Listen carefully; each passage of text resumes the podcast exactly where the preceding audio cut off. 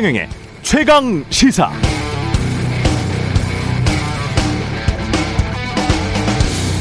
선거는 이기기 위해서 하는 것입니까? 아닙니다. 그건 뭐 특정 정당, 특정 후보들 생각일 뿐이고 민주주의 선거는 특정 후보의 승리를 위해서 존재하는 게 아니죠. 이 나라를 위해서 한국이라는 민주 국가를 위해서 존재합니다. 마찬가지 똑같습니다. 선거 토론은 특정 후보가 이기기 위해서 하는 게 아닙니다. 민주주의 선거에서 토론하라고 하는 이유는 국민 때문에 유권자 때문에 하라고 하는 것입니다. 외견상 이기고 지는 것보다 토론 통해서 상대방 생각을 좀 잘 듣고 내 생각도 정리가 됩니다. 토론을 하다 보면 유권자들의 판단을 구하는 공적 담론의 과정으로서 중요하기 때문에 토론하라고 하는 것입니다. 본질을 좀 망각하지 않았으면 좋겠습니다. 비호감 대선 극복하려면 토론 늘리고 수준 높여야 지난 28일자 동아일보 사설 제목인데요. 저도 전적으로 동의합니다.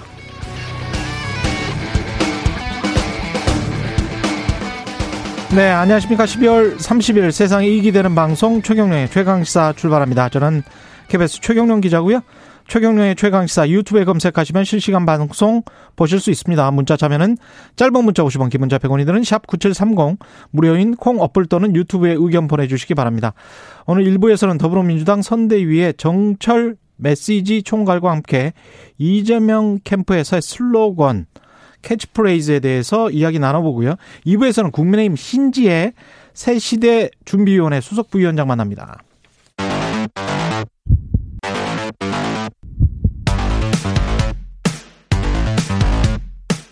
오늘 아침 가장 뜨거운 뉴스 뉴스 언박싱 자 뉴스 언박싱 시작합니다. 민동기 기자 김민하 평론가 나와 있습니다. 안녕하십니까? 안녕하세요. 예. 문재인 정부 이재명 가짠타 가짠타 그랬죠. 너무 가, 짠타 그랬습니까? 정말 가짠타 그랬습니까? 아니, 가짠타라는 표현을 예. 예, 윤석열 후보가 공식적으로 이제 썼습니다. 어, 화가 굉장히 많이 나 격양돼서 그렇게 이야기를 하더라고요. 그러니까 어제 경북 안동에서 예. 열린 경북 선거대책위원회 출범식에 참석을 했거든요. 예. 여기서 22분 동안 원색적인 비난을 좀 쏟아냈는데요. 몇 가지만 소개를 해드리면 권위주의 독재 정부는 우리 경제를 확실하게 살려놔서 산업화 기반을 만들었는데 이 정부는 뭘 했느냐? 무식한 삼류 바보들을 데려다 정치에서 나라 전부 망쳤다. 그리고 좌익 혁명 이념, 북한 주체 사상 이론 이런 걸 배워서 민주화 운동 대열에 끼어 마치 민주화 투사인 것처럼 살고 도와준 그 집단들 이런 표현도 썼고요. 음. 어, 그리고 어, 이재명 후보와 관련해서는 왜 대장동 특검 거부하냐? 죄 지었으니까 거부하는 것이다. 진상을 밝히고 감옥에 가기 때문에 못하는 것이다. 이렇게 얘기를 했고 이재명 후보와 토론 거부하는 것과 관련해서는 국민 알 권리 얘기하는데 알 권리를 말하려면 대장동 진상부터 밝히고 어, 민주당 후보를 둘러싸고 있는 음습한 조직폭력배 이야기, 잔인한 범죄 이야기부터 먼저 밝혀라. 국민 알 권리는 그게 우선이다. 이런 등등의 얘기를 하면서 음. 제가 이런 사람하고 토론해야겠느냐 어이가 없다 너무 가짠타 이렇게 표현을 썼습니다. 이런 사람하고 토론해야 되겠느냐? 아, 왜 이런 발언을 했느냐? 뭐 가짠타. 언론, 예, 언론 언론들 분석을 보니까요. 예. 최근 지지율이 하락하고 있지 않습니까? 음. 그래서 반문을 기치로 한 대여 이념 공세를 좀 강하게 편 것이다라는 해석이 하나 있고 또 하나는 지금 박근혜 전 대통령 사면과 관련해서 보수 특혜 지역 민심을 다잡기 위한 것이다.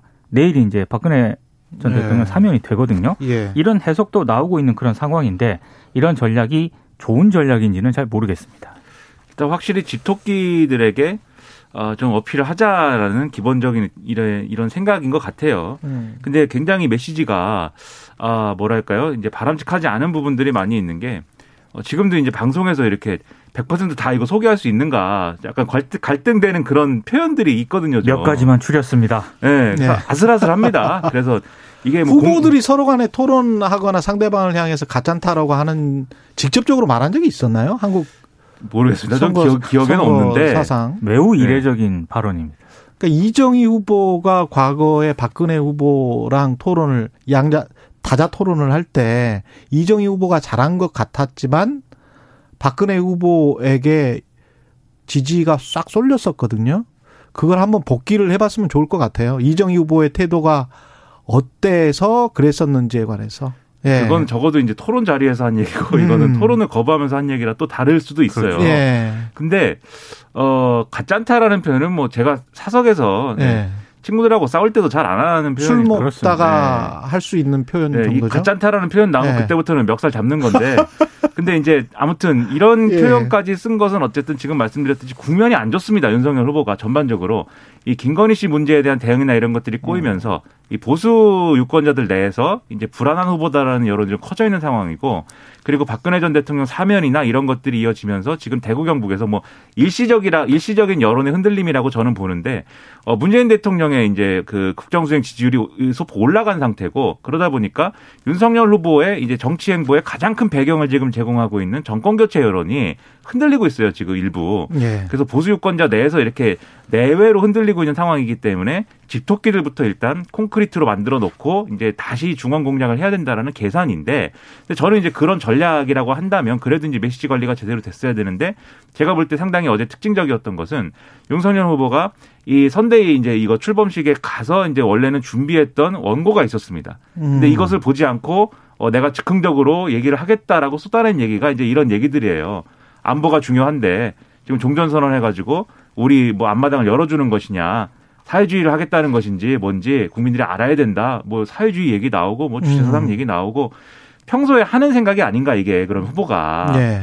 그런 생각이 들 정도의 그런 이제 맥락인데 만약에 이게 후보가 평소 하는 생각이라고 하면 앞으로도 뭐 이런 전략으로 가야 되는 거 아닌가 이런 생각이 들 정도예요. 근데 계속 이렇게 얘기를 어 하는 게 뭐 도움이 될지 안 될지 모르지만 이게 본질이라면 또 국민들이 뭐 그 본질을 알아야 되는 거 아니겠습니까? 예. 그래서 저는 뭐 솔직해진 것인지 뭐 일종의 전략상 이제 하는 것인지 뭐 앞으로 이제 판가름 날 거라고 봅니다. 어떻게 보면 후보의 불안한 심정을 내비친 것이다. 드러 어 네. 그냥 드러나 버린 것이다. 그렇게 볼 수도 있는 것 같은 게 정권 교체 여론보다 보수 지지자들의 후보 교체 여론이 70% 압박으로 지금 나오고 있으니까. 그게 이제 요 며칠은 상당히 그게 화제거든요. 예. 여론조사 결과가. 그렇죠. 지금 보도가 많이 됐고요. 네. 관련해서. 그런 것들이 굉장히 좀 심정을 건드리지 않았나 그런 생각도 듭니다. 이재명 그, 캠프는 새 슬로건이 나왔는데 이따가 정철 메시지 총괄과 이야기를 하니까요. 이거는 뭐 이야기할 필요 없을 것 같고요. 어, 이낙연 대표, 이낙연 전 대표 같이 지금 계속 동행 하고 있습니다. 어제 이제 신복지 행사로 이낙연 전 대표하고 동행을 이재명 후보가 예. 이제 시작을 했는데요. 두 사람이 함께한 첫 외부 공식 일정입니다. 그래서 이런저런 좀 공약을 발표를 했는데 특히 신복지위원회 쪽에서는 그 국제노동기구 이른바 102호 협약 비준을 1호 공약으로 발표를 했거든요. 이게 이게 102호 협약 같은 경우에는 이를테면 뭐 아파서 쉬는 경우 소득의 일부를 보전해주는 상병 수당이라든가 연금, 산재급여와 같은 9개 사회보장급여의 최저 적용 범위 급여 수준을 이제 제시를 한 건데 이걸 이제 도입을 하겠다라고 이제 공약을 발표를 했고요. 어, ILO 이 102호 협약 같은 경우에는 52년 채택을 했는데 우리 정부는 현재까지 이걸 비준하지 않고 있는데 음. 이걸 이제 도입을 하겠다라는 그런 공약을 발표를 한 거고 그리고 어제 이제 이재명 후보의 일정 가운데 조금 이제 언론들의 주목을 받았던 거는 부동산 정책에 굉장히 집중하는 그런 모양새를 보이고 언론 있습니다. 부동산 좋아해요. 예. 특히 이제 윤석열 후보 지지율이 하락하고 있지 네. 않습니까? 네. 무슨 정책 중에 부동산 정책만 하면 무조건 써. 그런데 이제 네. 이렇게 약간의 그 태세 전환이라고 해야 되나? 네. 이를테면 뭐 양도소득세라든가 종부세 부담 경감을 하겠다라고 얘기를 했지 않습니까? 어제는 취득세를 완화하겠다. 이렇게 얘기를 했거든요. 이재명 후보가? 네. 예. 그러니까 주택 실수요자의 취득세 부담을 낮추겠다. 보유세는 적정 수준으로 높이고 음. 거래세는 낮추는 게 부동산 세제 원칙이다라고 얘기를 했고요.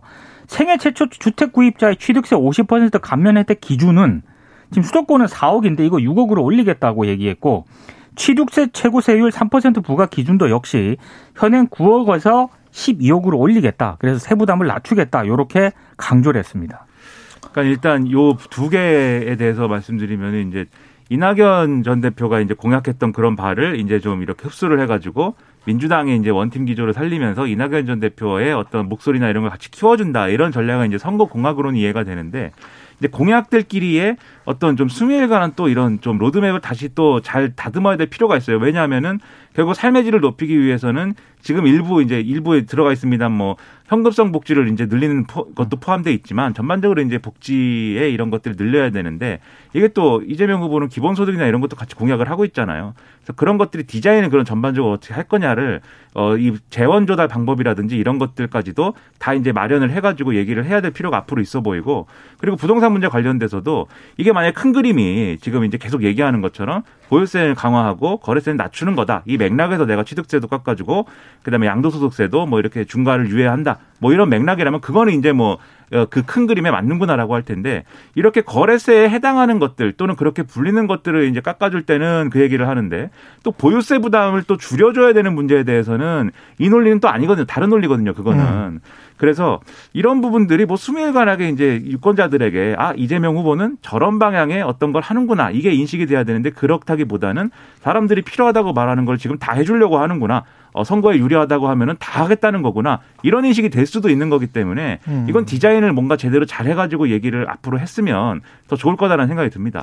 제가 사실은 2년 전, 3년 전부터 경제 쇼를 할 때 양도세를 한시적으로 유예해야 된다라고 한 세 번 정도 오프닝에서 이야기를 했고 이미 책에서도 썼기 때문에 아시는 분들이 있을 겁니다. 근데 이제 비슷한 정책을 두 당의 후보가 다 내놨기 때문에 지금 시점에서 부동산을 바라보는 거는 시점은 조금 지금은 달라졌어요.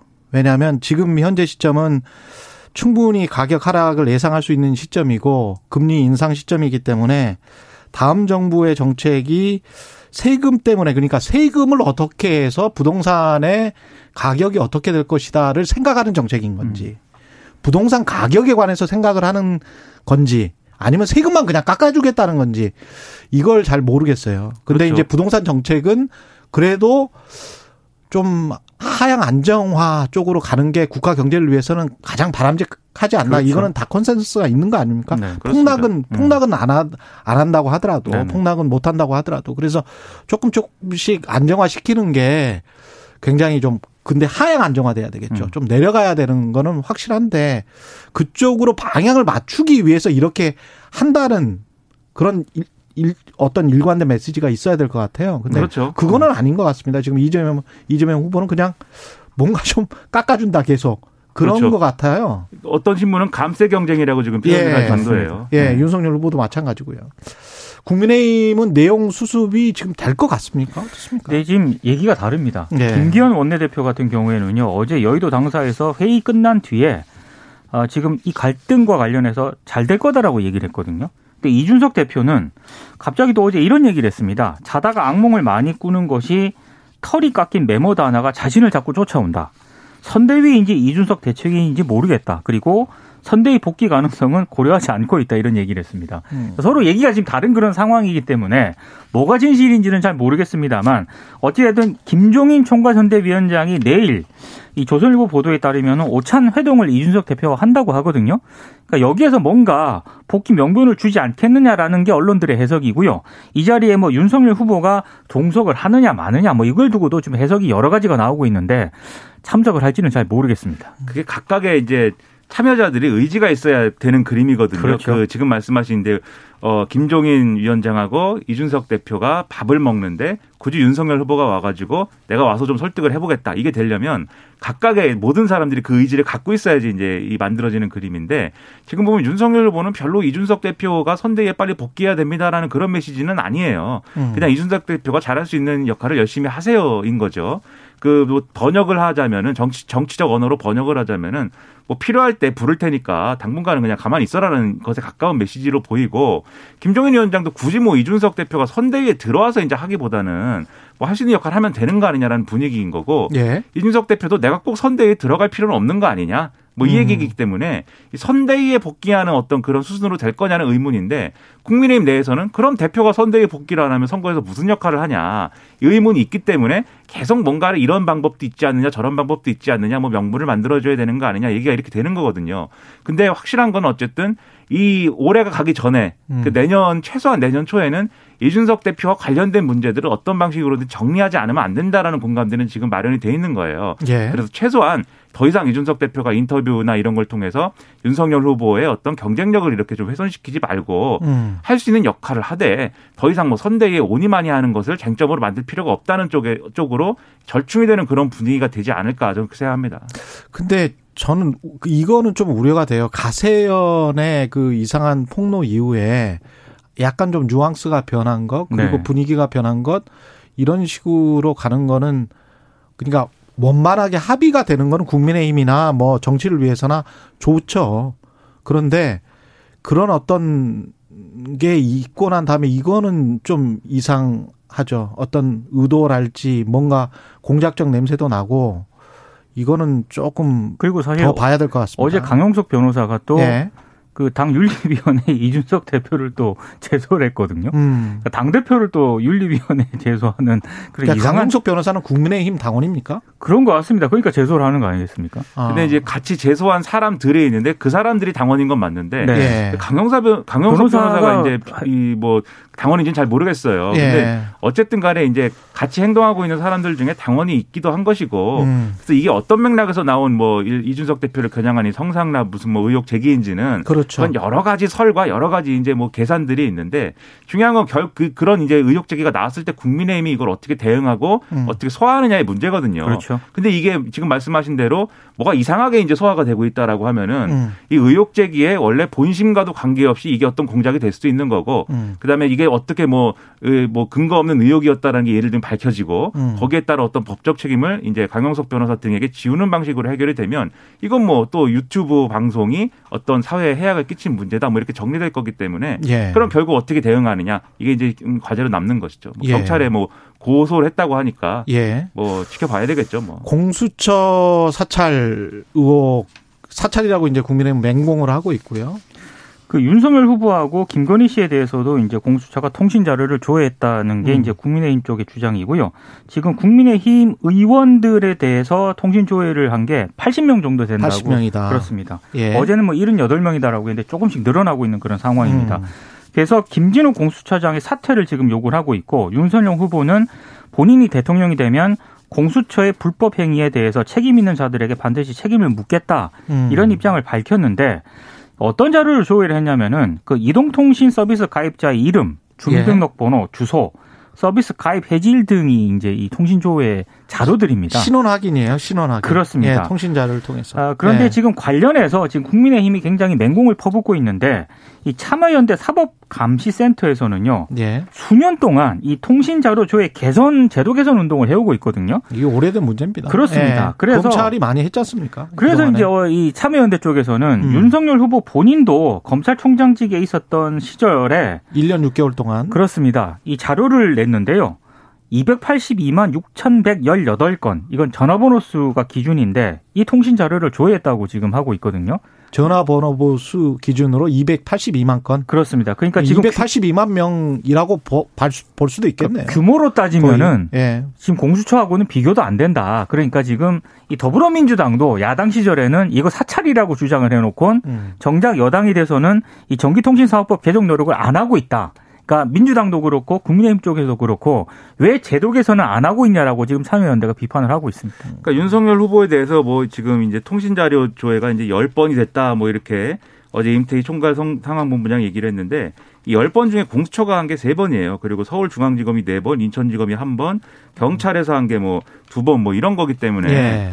그냥 일상적으로 하는 겁니다. 이제 뭔가를 수사를 하기 위해서. 이제까지는 그랬는데. 그렇죠. 예. 근데 저도 과거에 이게 예. 문제가 지난 정권에서도 이제 크게 문제가 한번 됐기 때문에 음. 이 통신자료 조회를 수사기관에 했을 때 당사자한테 했다고 알려주지도 않고 그렇죠. 왜 했는지도 기록이 없고 예. 내가 굳이 통신사에다가 내가 이 조회가 됐습니까라고 물어봐야 가르쳐주는 이런 것도 부당하기 때문에 음. 그렇기 때문에 이거는 제도적인 보완을 해가지고 최소한 본인에게 통보가 되게 해주든지 그렇죠. 이유를 알려주든지 이런 거를 해야 된다고 주장을 했거든요. 다들. 음. 근데 거기에 대해서 지금 말씀하셨듯이 손 놓고 있었던 데다가 그동안 검찰, 경찰 수사기관들은 우리가 수사를 잘하기 위해서 이런 것들이 필요한데 이런 걸 못하게 하고 절차를 복잡하게 만들면 수사를 제대로 할 수가 없다라고 주장을 해왔고 그거는 윤석열 검사가 몸담았던 검찰도 마찬가지였습니다. 음. 본인이 검찰총장일 때도 그렇고요.